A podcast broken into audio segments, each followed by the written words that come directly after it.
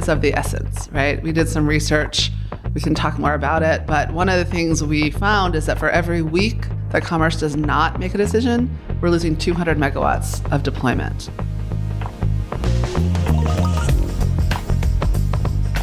A major push is underway to onshore energy production and manufacturing in America, for good reason. Russia's attack on Ukraine has highlighted the vulnerabilities of global energy supply chains and how energy resources can be used to undermine American allies. At the same time, U.S. communities hard hit by globalization and domestic economic shifts are looking to various forms of energy as a path to job creation and revitalization. But creating a more energy independent nation comes with its challenges. How can the U.S. shore up energy security on a tight timeline? Will the effort to increase domestic energy production delay the shift to a low carbon future? Plus, a solar trade case launched in the name of boosting American clean energy manufacturing threatens to completely derail U.S. solar deployment, putting jobs at risk and climate goals out of reach. We break down Washington's big policy decisions on boosting American energy on this episode of Political Climate, a biweekly podcast on energy and environmental issues in America and around the world, presented by the USC Schwarzenegger Institute and in partnership with Canary Media. I'm your host, Julia Pyper. On the line are my beloved co host, Brandon Hurlbut, who is with Boundary Stone Partners. He's also a clean tech investor and former Obama administration official and expert on all things climate and climate advocate, I'll add. Hi, Brandon. How are you? Good to see you. Uh, it's nice to be on Julia's podcast, as Senator Heinrich uh, called it when we were all together Saturday night. We were all together on Saturday night and had the awesome opportunity to hang out with Senator Heinrich, our favorite senator of, of New Mexico. And he did say, Oh, I love Julia's podcast. Maybe I'm adding on the I love part, but he did call it my podcast. yeah, he got the evil eye from Brandon and I. I don't think he'll make that mistake again. he just knew what was what. And that other voice you heard there, if you're not familiar with our show, is Shane Skelton. Of course, he's also with Boundary Stone Partners, our guru and expert on all things happening on the Hill and in Washington, D.C., former Republican staffer on energy issues. Shane, what's new with you? Busy like everyone else, I imagine, because there's sort of a lot of fits and starts. And I know we're going to talk about a lot of that today, but it was a lot of fun seeing you and Brandon, our good friend, Senator Heinrich. And lest I remind our audience when we talk about, you know, whether there will ever be bipartisan energy legislation, uh, we also had the chance to see Jay Faison, the founder of ClearPath and a very sort of prominent uh, GOP clean energy and, and, climate advocate who's really been successful in helping move the narrative uh, amongst Republicans on at least a certain set of clean energy issues. And so do want to you know give a hat tip to Jay uh, for showing up and spending some time with us, but also just remind our listeners that you know we have a, an election upcoming, and if there's no reconciliation prior to that, it doesn't mean you know the world is going to end. We still have opportunities to do some pretty cool stuff.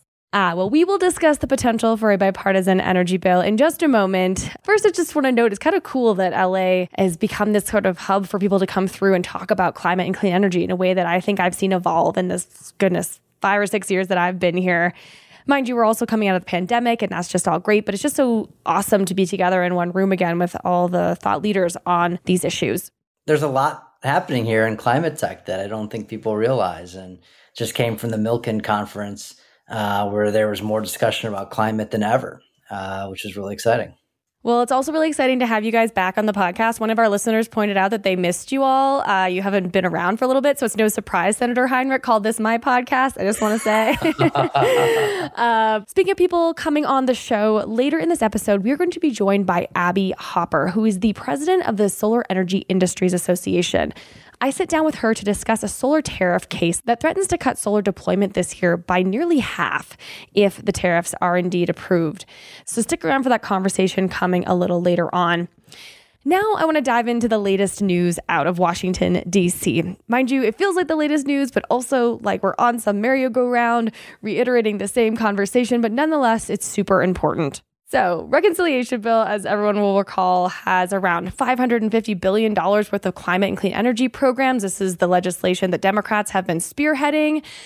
Tons of work went into it last fall, up until, as we'll recall, Senator Manchin of West Virginia, a Democrat, said just ahead of Christmas that he was a no on that bill. But the reason I'm bringing it up again is because the clock is starting to run out. And amid all this, we're hearing that Senator Manchin has gathered a bipartisan group of lawmakers to discuss some other type of legislation that they could pass on energy on a bipartisan basis. Now, there's been a lot of, I think, uh, anxiety around that among the climate and clean energy community that have worked really Rightfully hard so. on reconciliation, right?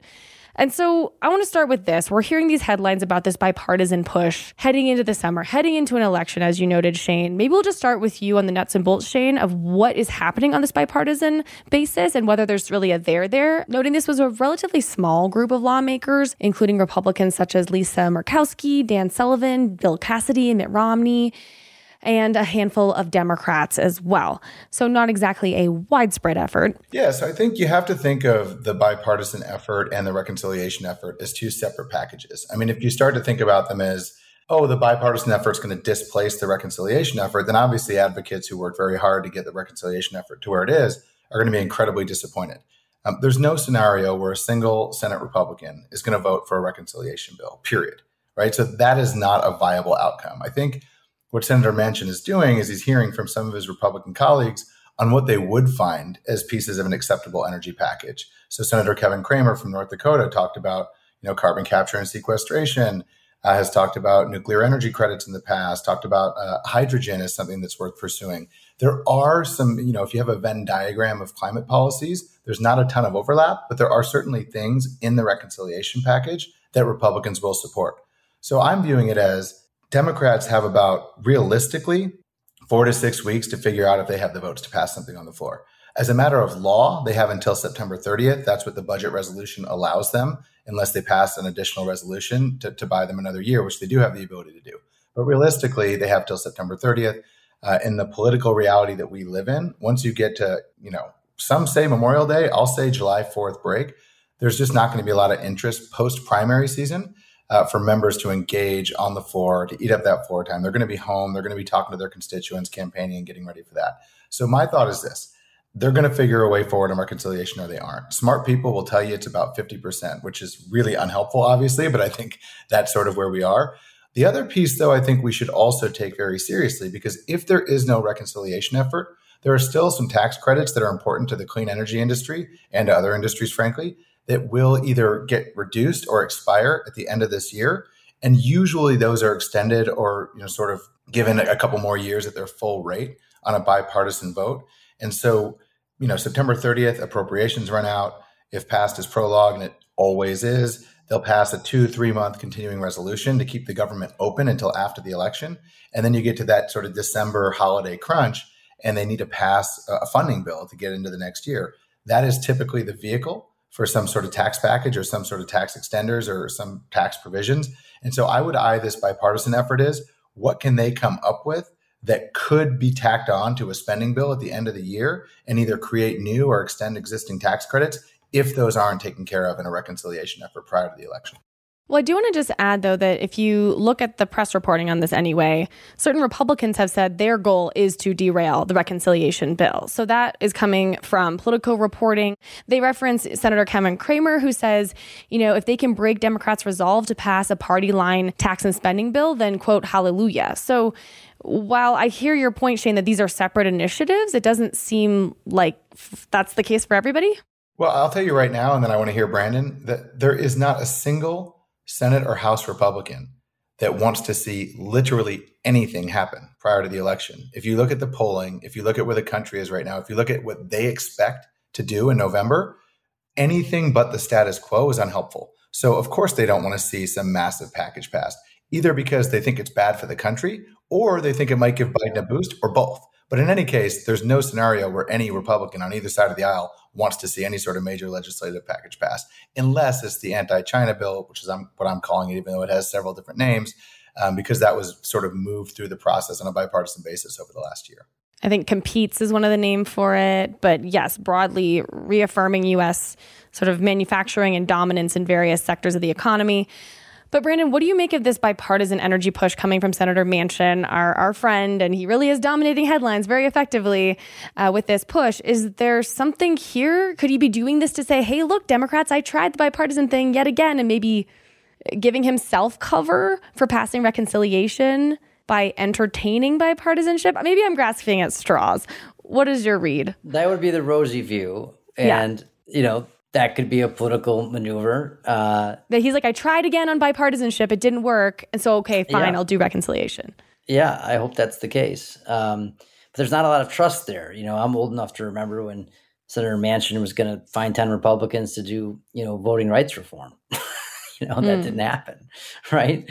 So I think there's not trust there. And then, you know, as you alluded to, Julia, when you have Republican senators, you know, openly telling the press that they want to derail this, um, that doesn't give people confidence uh, either. And then we have this, you know, earthquake from yesterday uh, from the Supreme Court. You know, where now Democrats want to um, abolish the filibuster, you know, so that they could codify Roe v. Wade. And by that, you mean there was a leaked draft opinion from the Supreme Court outlining the rollback of Roe v. Wade. And that was actually, in fact, confirmed by Justice John Roberts to be a legitimate draft opinion. Uh, mind you, we don't know exactly where that decision will land, but it's certainly already become a political lightning rod. So there's a lot happening here in Washington, D.C. As you mentioned, there's, you know, and Shane mentioned, there's a small window here of the next several weeks uh, to get something done in reconciliation. They have to. You know, most, if not all, Democrats feel like this is the last chance to do something significant, you know, in the Congress on climate for many years. Uh, because if Republicans take charge, you know, this November and the Senate map for the Democrats in 2024 is brutal, right? There's some of these reports that if the Democrats get, you know, 53, 54 percent of the vote, they wind up with 43 Senate seats. so this there's a lot of pressure to get this done in the next uh, several weeks, and a lot of things competing for airtime with what happened in the Supreme Court yesterday. Political climate is supported by Fish Tank PR. Before green hydrogen was the topic du jour, before every energy analyst was debating the next two quarters of storage cost declines, the Fish Tank team was entrenched in the clean tech and sustainability sector. Fish Tank brings together industry expertise and a love for storytelling.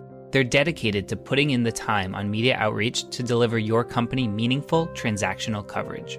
Whether your organization is scaling as you go for your Series B or expanding globally and reaching new customers and partners, find out the difference Fish Tank can offer at fishtankpr.com forward slash canary.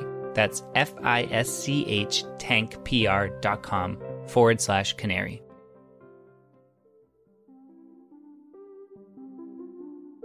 Political Climate is brought to you by MCE. A decade ago, Californians started a climate action movement and launched MCE, the state's first community choice energy provider. Community choice providers empower local communities to make their own decisions about the source of their electricity. Today, MCE offers nearly 40 Bay Area communities almost twice as much renewable energy as the state average. The power of MCE is about more than clean energy. It's the power of people over profit. Learn more at mcecleanenergy.org.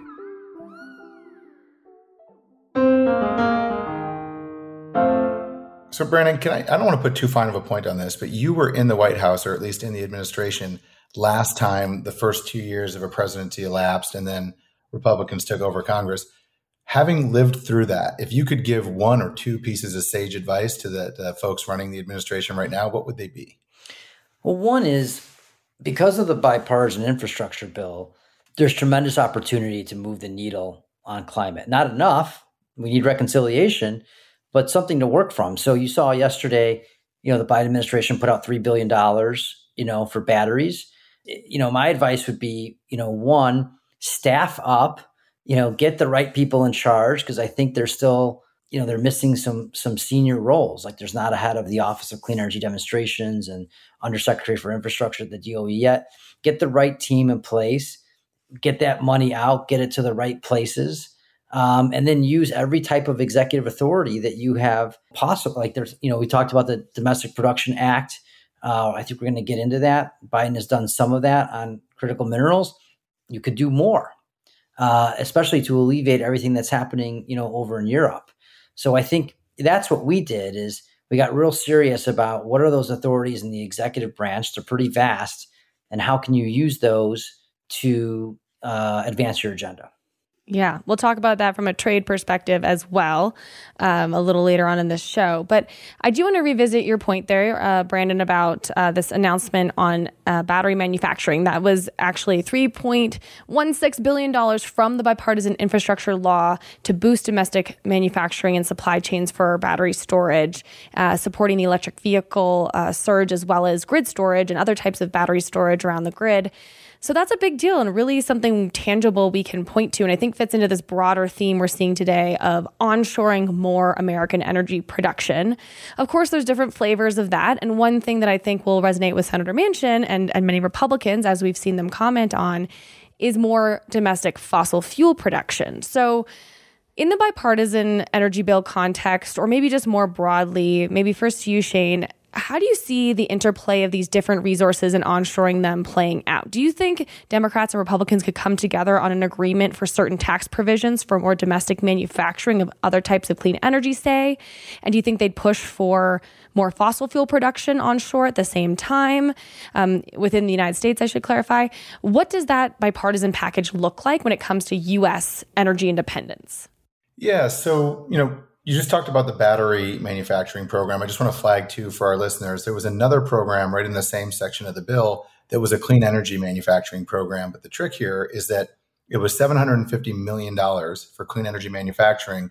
But the facilities that you're building with this money have to be in or adjacent to a census tract that has a coal mine or coal plant that closed. That was a provision that Senator Manchin negotiated. It's very similar to what I'm going to talk about in a second, which is the 48C tax credit this is sort of a grant version of that credit where you're funding clean energy manufacturing, not you know fossil manufacturing, but you're doing it in regions that are losing fossil fuel jobs. So I think that's a really interesting way to think about revitalizing these communities with technologies that'll drive us into the future. The, the, the opposite side of that coin is the Section 48C domestic manufacturing tax credit. This originated in the Stimulus Act uh, back during the Obama years, and there's a new iteration of it now that was initially led by Senator Manchin and Senator Steve Daines, a Republican from Montana. Now, I don't, you know, have to tell you guys that he's not going to vote for the reconciliation package, but he did work on this specific provision. And what this would do is it would provide something. It's either 15 or 25 billion. I don't want to give you bad numbers, but it's a lot of money um, for clean energy manufacturing.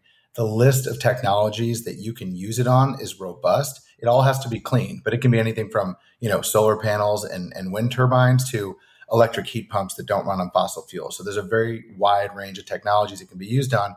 And again, a lot of that money is earmarked for either those fossil fuel communities that meet that same definition on or adjacent to a census tract or automotive communities. So these are communities that would be similar, except they used to have automotive jobs that they've lost over the past couple decades. So they are trying to find creative ways to drive money into rural communities that have sort of switched between Republican and Democrat over the last several decades, whether it's because of a huge union push or, you know, rural voters favoring the Republican Party more recently. But I think that's that's the ticket, right? You find a way to incentivize something that we all think is necessary, or at least a lot of us think is necessary, but you don't limit it to these coastal areas where people in the middle of the country are feeling like they're losing jobs, they're losing opportunity, and no one cares. So I think those are the types of things we, we would look at.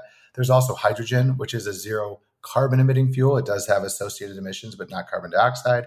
Um, that is something that can be made in any part of the country and can also revitalize some of these Midwestern fossil fuel regions.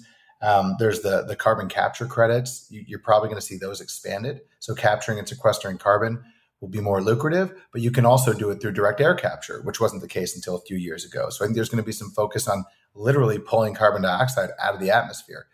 If I had to build a package that I think could get 60 votes, everything that I just listed for you would be in it. There might be some other stuff too, because I think we've seen Republicans vote time after time, along with Democrats, for an extension of the solar ITC, uh, the wind production tax credit. So you can start to see something coming together there that, that incentivizes all different communities and all different technologies. And I just want to ground us again in the fact that, like, I don't think personally anyway, this bipartisan energy bill has a chance of going anywhere, actually referencing your own point, Shane, that Republicans have committed to passing nothing in the lead up to the election.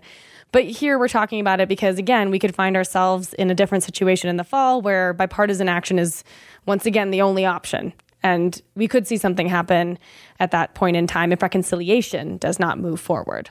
I'll give you some breaking news right this second, Julia. It just popped on my screen that J.D. Vance won the Ohio Senate primary for Republicans.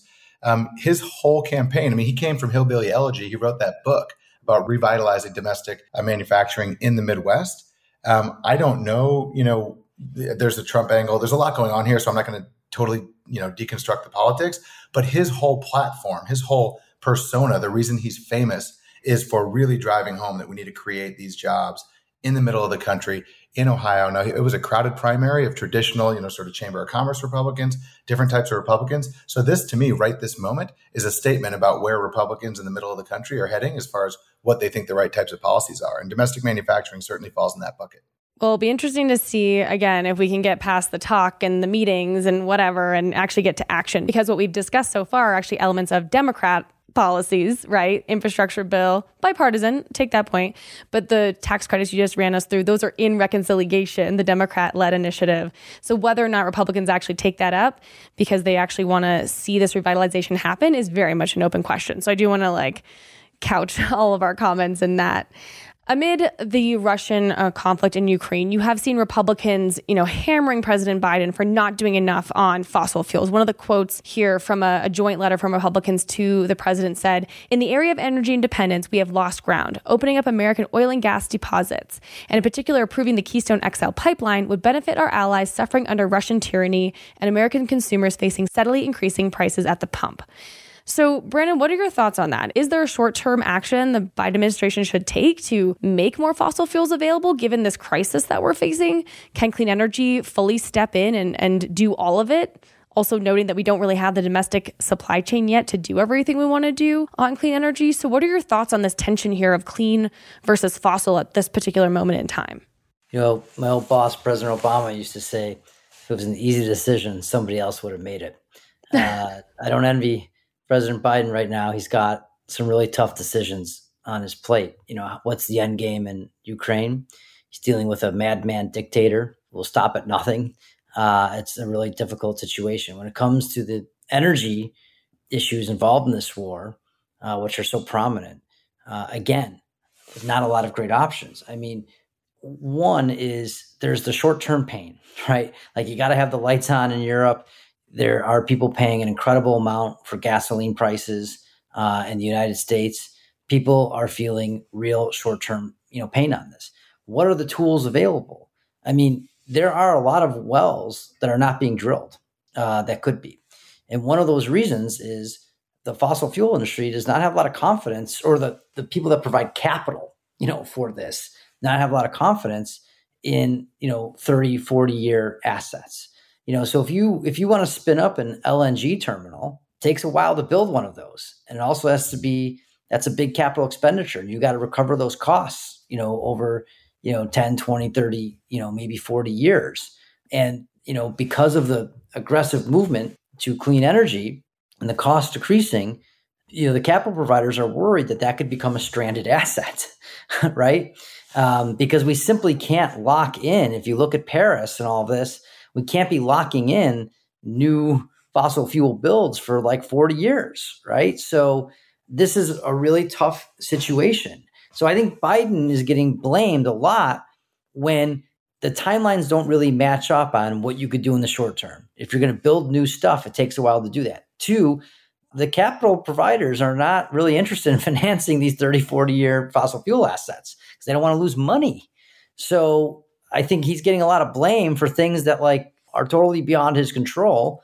And that's why I just favor as much as possible to move quickly to providing the resources for Europe on, you know, clean energy technologies like heat pumps and such, uh, because we can manufacture those. They're more efficient, use less, you know, electricity, and send those overseas. So, not a lot of great options in the short term, uh, but I think for medium and long term, uh, we should be using all of our resources to increase our manufacturing you know capacity here for both America and to make these products and ship them over to Europe. For reference, uh, the Biden administration did release 1 million barrels of oil per day from the Strategic Petroleum Reserve. They moved to do that to help, you know, release the pressure of prices at the pump.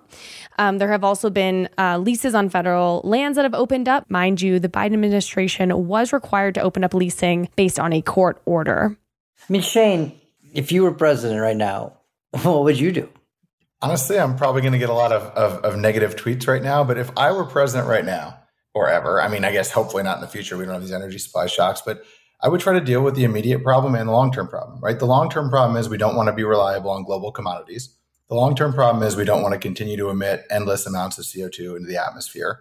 The short term problem is we are currently reliant on those commodities and we need to get as much of them to flood the market as possible to eliminate the pain that so many Americans are feeling in times of incredibly high inflation and so many Europeans are feeling because there's this great chart, and we should put this in the show notes, Julia. I'll send it to you.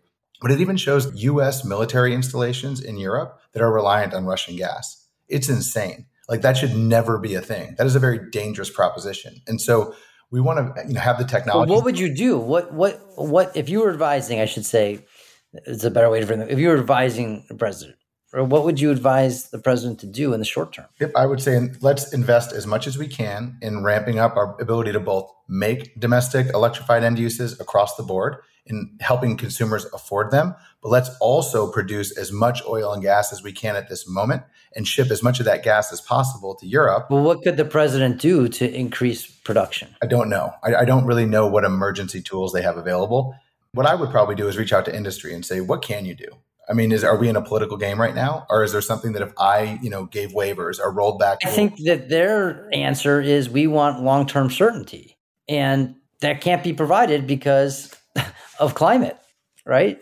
Yeah, I mean, I, I, I think so. I have to imagine there are tools that would allow you to flood the market in the short term, but I'll be honest in saying I don't know exactly what they are. I just kind of look at it as like, when is this problem going to be solved? So let's say that we, you know, we're able to ramp up domestic manufacturing to provide right now, like EVs, people are paying for them and not getting them, right? So it's it's not just a problem of having a, an end user that wants the product. We actually can't get them to market. Um, we, we, need uh, heat pumps. We need people to understand what they are, and we need installers to understand how to install them. We need contractors and salesmen to be able to recommend these when they do an energy audit on your house. Like there is a huge problem that's going to take five, six, seven, eight, nine, ten years to, to solve. And so what I don't want to do is say, let's lock in a bunch of fossil fuels and emissions for the long term, because that's the opposite of what we're trying to accomplish.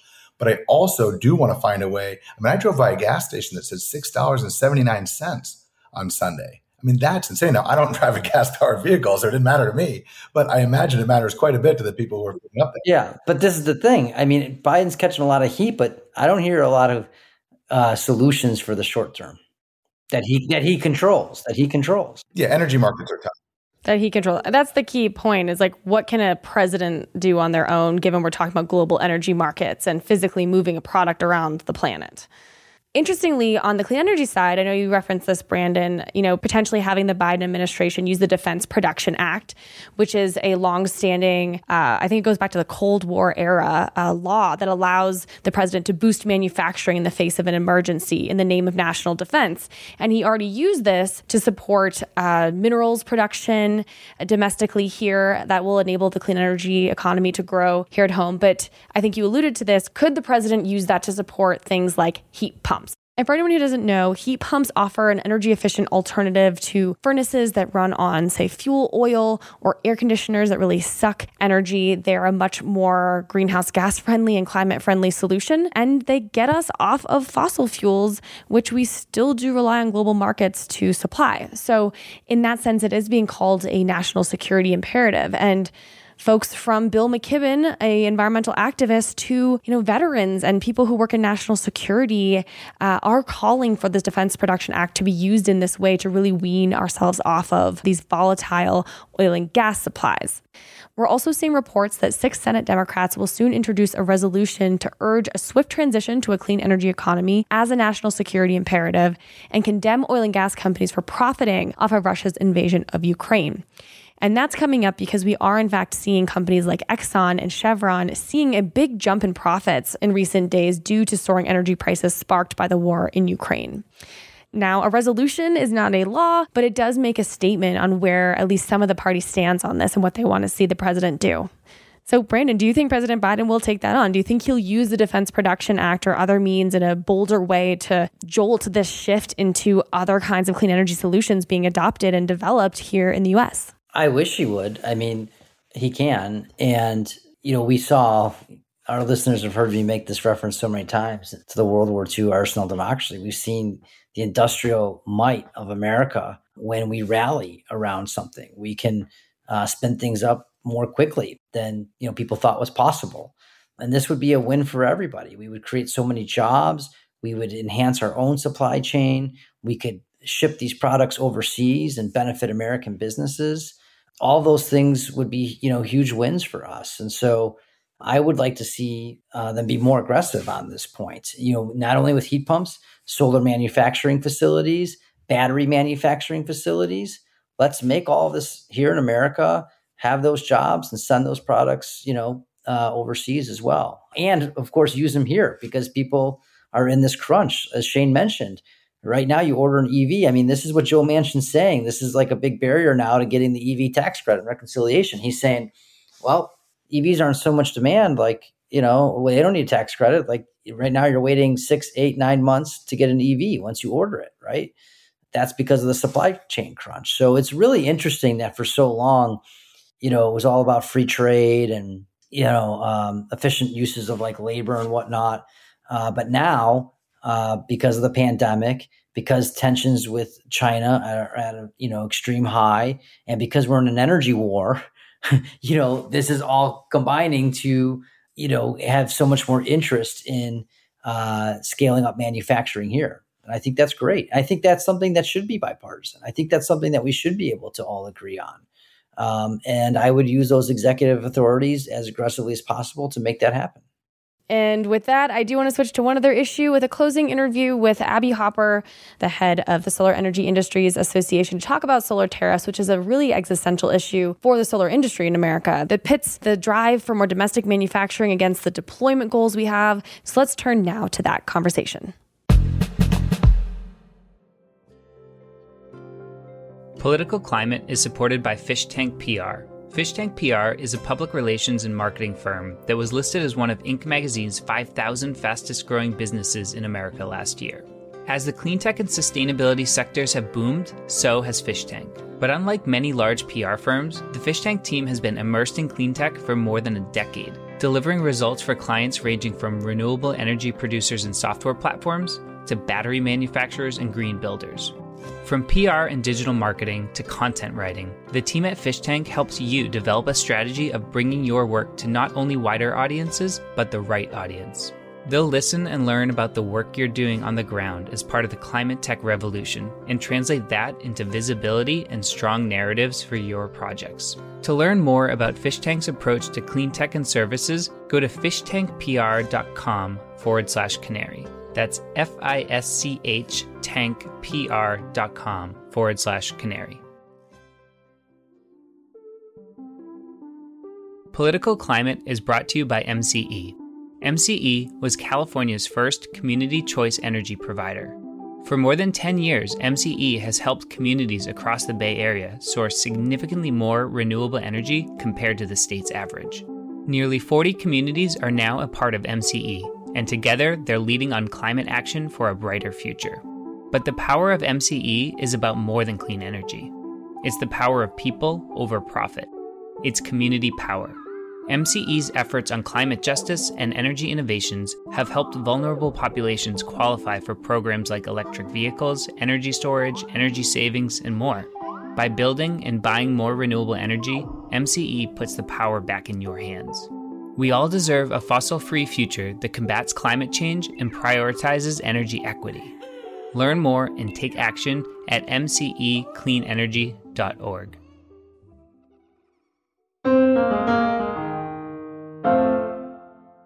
this year, California based solar panel manufacturer Auxin Solar submitted a petition to the U.S. Commerce Department alleging that Chinese companies were dodging U.S. tariffs on Chinese made solar cells and modules by building them in Cambodia, Malaysia, Thailand, and Vietnam, while still using Chinese built materials and intellectual property.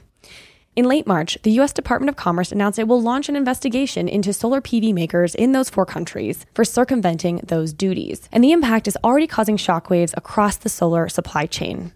The US solar industry relies heavily on imports in order to operate and meet deployment goals. There's simply not sufficient capacity here in the US to meet the demand.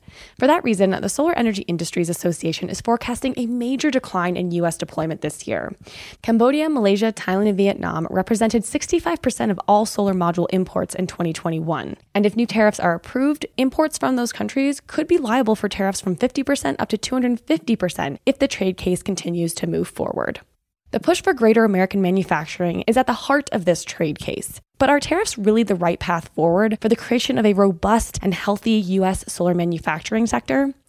I sat down with Abby Hopper, CEO of the Solar Energy Industries Association, to discuss why the trade group believes this commerce investigation has created an existential crisis for the solar industry. Here's what Abby had to say. Abby, thanks for taking a few minutes away from this conference here in New Mexico to talk with me. It's so good to see you, Julia. Yeah. Thanks for coming. Yeah, I like work in the solar industry now, but used to chase you around conferences, and I feel like we're right back at that. So I know. We, we found a little room and our took a few minutes to chat. Yeah, and so I want to talk with you about what's known as the Auxin case, this this mm-hmm. trade case that the Commerce Department has taken up here. But I want to start with this angle of what I think supporters would say the case is trying to achieve, which is onshoring and bringing more capacity into the domestic market for solar products and components, which I think in today's environment, we can appreciate that larger goal, right? We're mm-hmm. realizing the global vulnerability of our not only fossil fuel supply chains, but also our clean energy ones and wanting to have more of that security and peace of mind by onshoring it here. And so arguably the case tries to do that. Lay out for us your perspective and SEIA's perspective on what this case does and whether or not that goal will really be achieved. Yeah. No, I think you're right in identifying. I mean, you might be even a little more generous than I might be about what the what that particular company's goal is, but the goal in general of onshoring more domestic manufacturing, ensuring a more secure supply chain, right? Not not allowing ourselves to be kind of subject to the vagrancies of global events and challenges at ports and all of those things. We recognize and have recognized for a couple of years that onshoring domestic manufacturing is a priority. And so there's a whole suite of provisions in the uh, reconciliation bill that we think would do that. Our issue, our challenge, our problem with this particular case is we think that it is not the right way to go about that, right? Like, even if we all agree on the goal, this is not the way to achieve that goal. Yeah, I don't mean to be overly, uh, yeah, generous as, as you're saying, because it is one company, Auxin Solar, that brought this case. That's really held up the entire solar industry in America on the deployment side, is my understanding. I think SEIA is projecting something like half of the market could be, you know, delayed or eliminated this year because of the uncertainty. So walk me through some of the negative impacts of just what this one case is doing. Yeah. Well, I think, you know, one of the things I've really learned by talking with a lot of people about it is that the, once folks understand two critical facts, like the, the light bulb goes off, one of those facts is that the Department of Commerce, if they were to initiate tariffs, those tariffs could be retroactive. That is different and unique and particularly risky, right? So, um, things that were purchased a while ago that maybe were even on the water a while ago, but didn't clear US customs by April 1 could be subject to tariffs. And that kind of risk, like not knowing what your product is going to cost, so that's one has caused companies to stop shipping. That's fact number two, right? And so a lot, like it's sort of in the sometimes with um, politicals or policymakers, they'll say, "Well, you know, I don't really understand. Like, why why aren't people shipping? Why don't you? Okay, you guys just pay a little bit more." And I say, "No, no, no. Like, it's not a question of cost. It's literally a question of availability. People, There like, are no panels. There are no panels. Like the U.S. has become such a policy risk." and a financial risk that people, manufacturers go into other countries. And so those two things combined have really devastated the market. As you just said, there are literally no panels to be had, and no panels equals no solar project equals less jobs. Yeah, I did hear of certain manufacturers that are not even affected by this particular case. Uh, they produce in other countries, but they've decided not to ship to the US right now because of this policy uncertainty. What if they Right. become part of a future trade case? Right. Things like that. So, on the merits, though, how does this work? What does the Commerce Department have to consider? What is their timeline for making that decision? Yeah. So the legal question in front of the Department of Commerce is whether the manufacturing that is taking place in the four named countries Vietnam, Malaysia, Thailand, and Cambodia uh, whether the manufacturing that takes place there is minor and insignificant, right? And those are specific, those are terms of art, right? Those are words from the statute. Um, and if they are, if it's really just sort of a pass through, if they're trying to circumvent U.S. trade law or the Chinese anti-dumping and countervailing duties, then it's a violation of U.S. trade law, and tariffs should be imposed. And it should, we should say because tariffs already exist on Chinese products. And so it's a circumvention of those existing tariffs. Exactly. Right. Like if you think about it, like the way I think about it is sort of like a loop. Like you're like, whoop, I'm just gonna go around that. Yeah. Not gonna do that.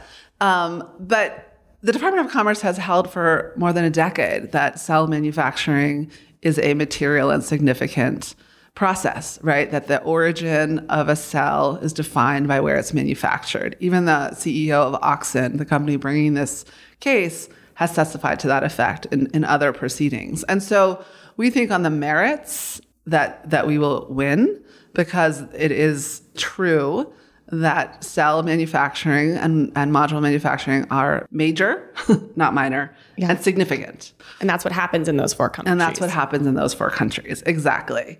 We also think that the Secretary of Commerce, once she makes that first decision, there's sort of another, there is another layer of discretion. She has to decide whether a remedy is appropriate.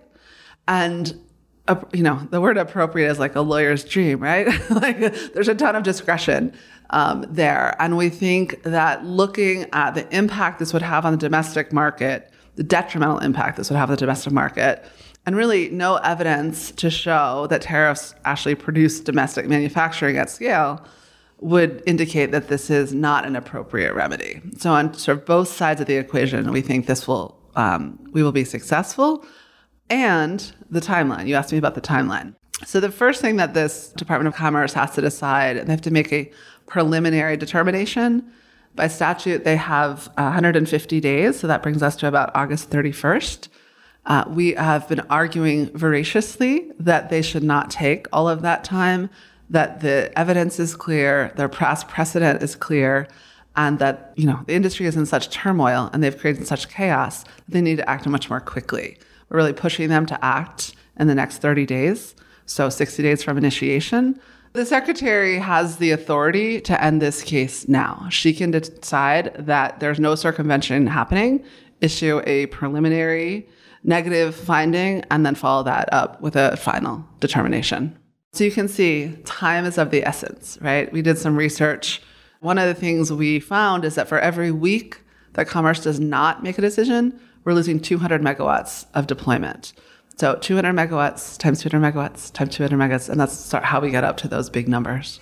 And I think something like 100,000 jobs could be on the line due to these delays. And I think what's interesting from my perspective, now working on distributed solar solutions, is once installed, those solar panels help people control their energy costs. It's kind of inflation proof. But when you spike up the cost unnecessarily of the product, you take away that opportunity for consumers to do that, Yeah. which is just especially painful timing, I think, given we're seeing you know energy costs increase uh, around the globe.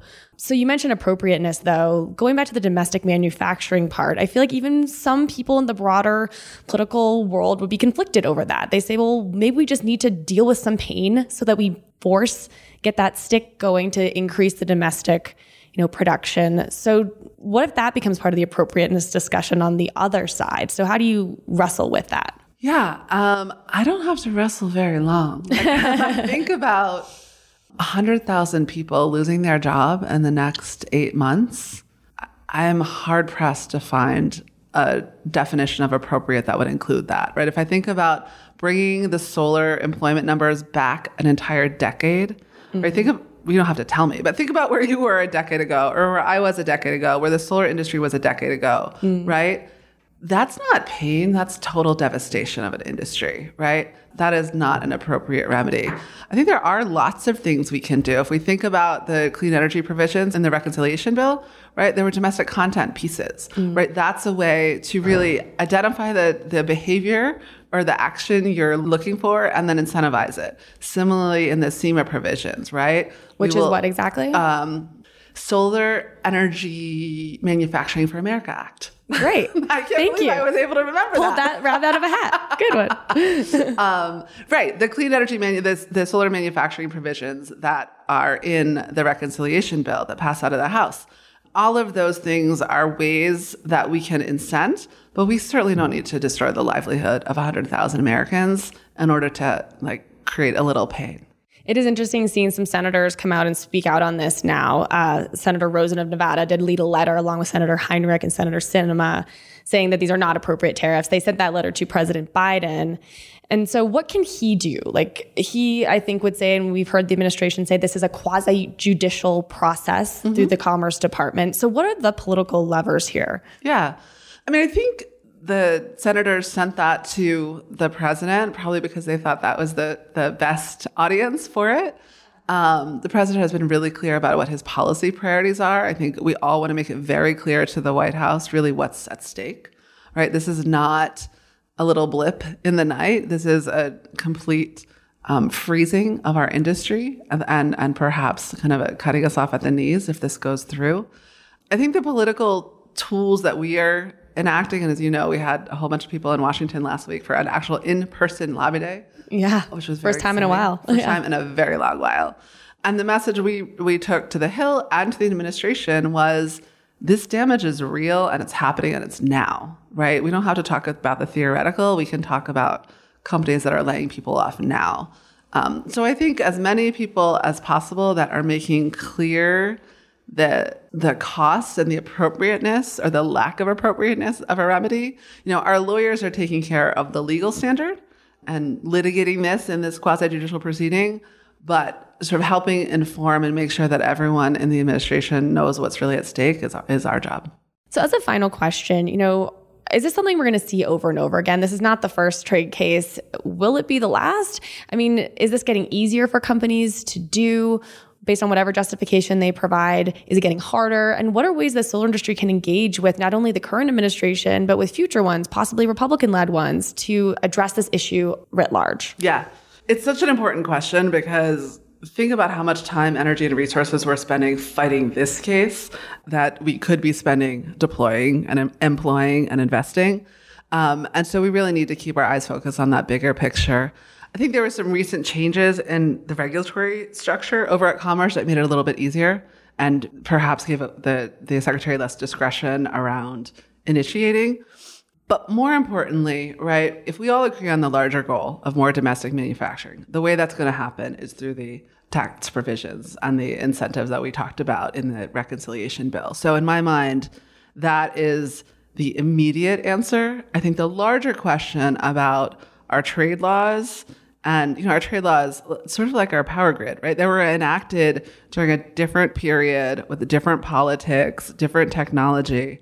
And I think taking a, a good look at what kind of behavior they're incenting and what uh, what perhaps they're not incenting is important, and we're doing that. And so I think sort of a bigger conversation is happening around what that looks like. That's not unique to solar, right? That's sure. that's a whole bunch of different yeah. industries really thinking about what supply chains look like, what it makes sense to bring back to the US, and what it makes sense to, to rely on our trusted partners for. Yeah, it's interesting. I feel like it's very bipartisan to want to grow the American economy, revitalize manufacturing hubs across the nation. Um, and so figuring out the best way to do that's both a huge area of opportunity and clearly also riddled with some challenges. Yes, but, it is. Uh, thank you for taking a few minutes to talk about them. Really appreciate it. Sure. Thank you, Julia. Cheers. Bye. And that brings us to the end of this episode of Political Climate. Thanks so much to our editor, Kyle McDonald, for all his great work, and to Maria Virginia Olano, our producer. And thanks to all of you for listening. Please hit that subscribe button wherever it is that you like to listen, and be sure to catch all of our latest episodes. Thanks so much. Till next time, I'm Julia Pyper.